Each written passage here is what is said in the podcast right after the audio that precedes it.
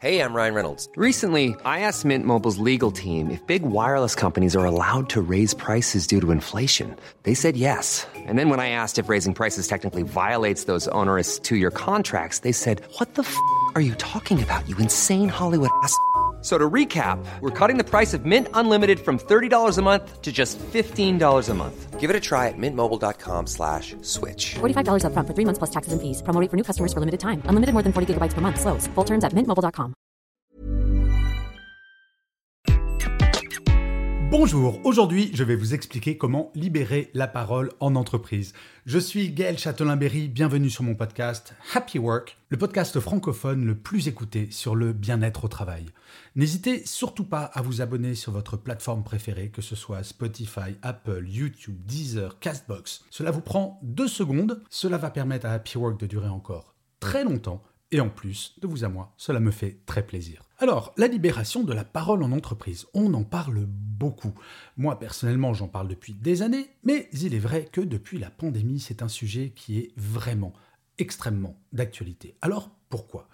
Eh bien, quelque chose d'assez étonnant. Avec la grande démission et les difficultés pour recruter et pour fidéliser les salariés, de plus en plus de dirigeants et de dirigeantes s'aperçoivent que les salariés veulent pouvoir prendre la parole, veulent avoir la voix au chapitre. Cela semble naturel, n'est-ce pas?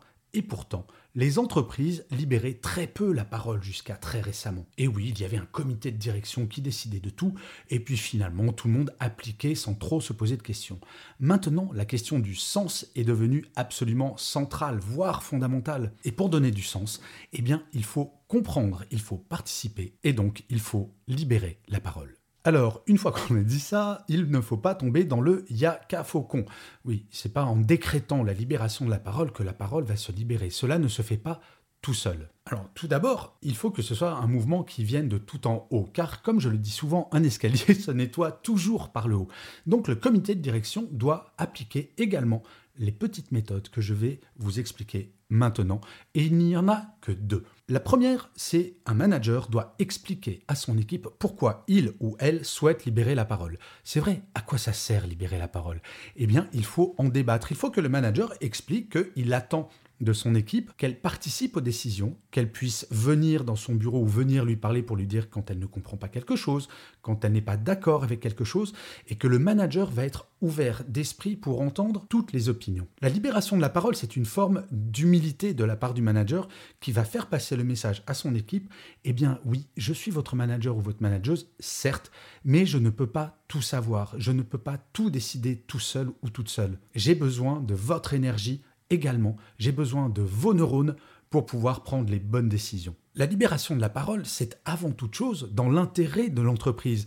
Et il faut bien que le manager fasse passer ce message que la libération de la parole, ce n'est pas que pour pouvoir râler, même si cela en fait partie, mais c'est pour pouvoir être plus efficace, plus créatif. En gros, la libération de la parole va devenir le cœur de l'énergie que l'équipe va avoir. Et la deuxième chose, dans la libération de la parole, pour commencer véritablement à libérer de la parole, il faut que le manager montre son ouverture d'esprit et montre à quel point cette libération de la parole va être utile pour l'équipe. Comment? Eh bien, c'est un exercice dont j'ai déjà parlé dans Happy Work, mais je vais le refaire, pardonnez-moi, car il me semble vraiment très important et surtout, j'ai un nombre de retours tellement positif sur cet exercice que j'ai créé que je pense qu'il faudrait le généraliser, voire le rendre obligatoire dans toutes les entreprises et dans toutes les équipes.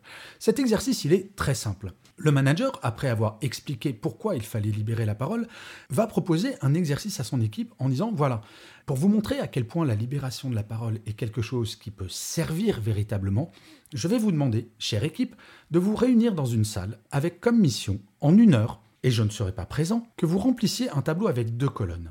D'un côté, la colonne de ce que je fais bien en tant que manager. La deuxième, les choses que je pourrais mieux faire en tant que manager. Mais attention les amis, il y a une règle absolue.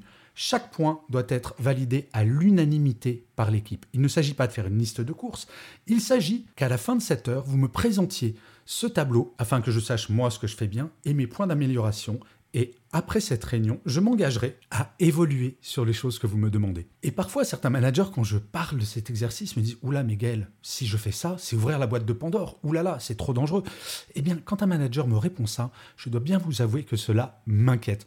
La libération de la parole, vous allez voir si vous faites cet exercice, c'est incroyablement bienveillant. L'équipe comprend bien que c'est dans son intérêt et dans l'intérêt du manager et donc dans l'intérêt de tout le monde de faire quelque chose de constructif.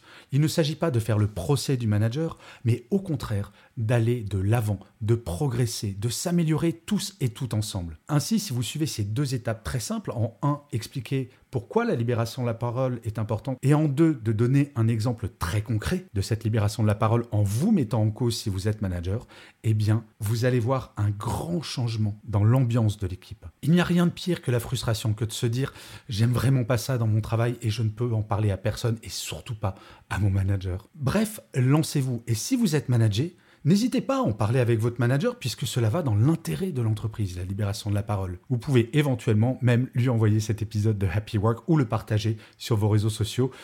Il est probable que votre manager tombe sur ce poste. Je suis profondément convaincu de la vertu de la libération de la parole et quand je vois l'impact que celle-ci a sur les équipes qui la mettent en place, je peux vous garantir qu'il ne faut surtout pas hésiter.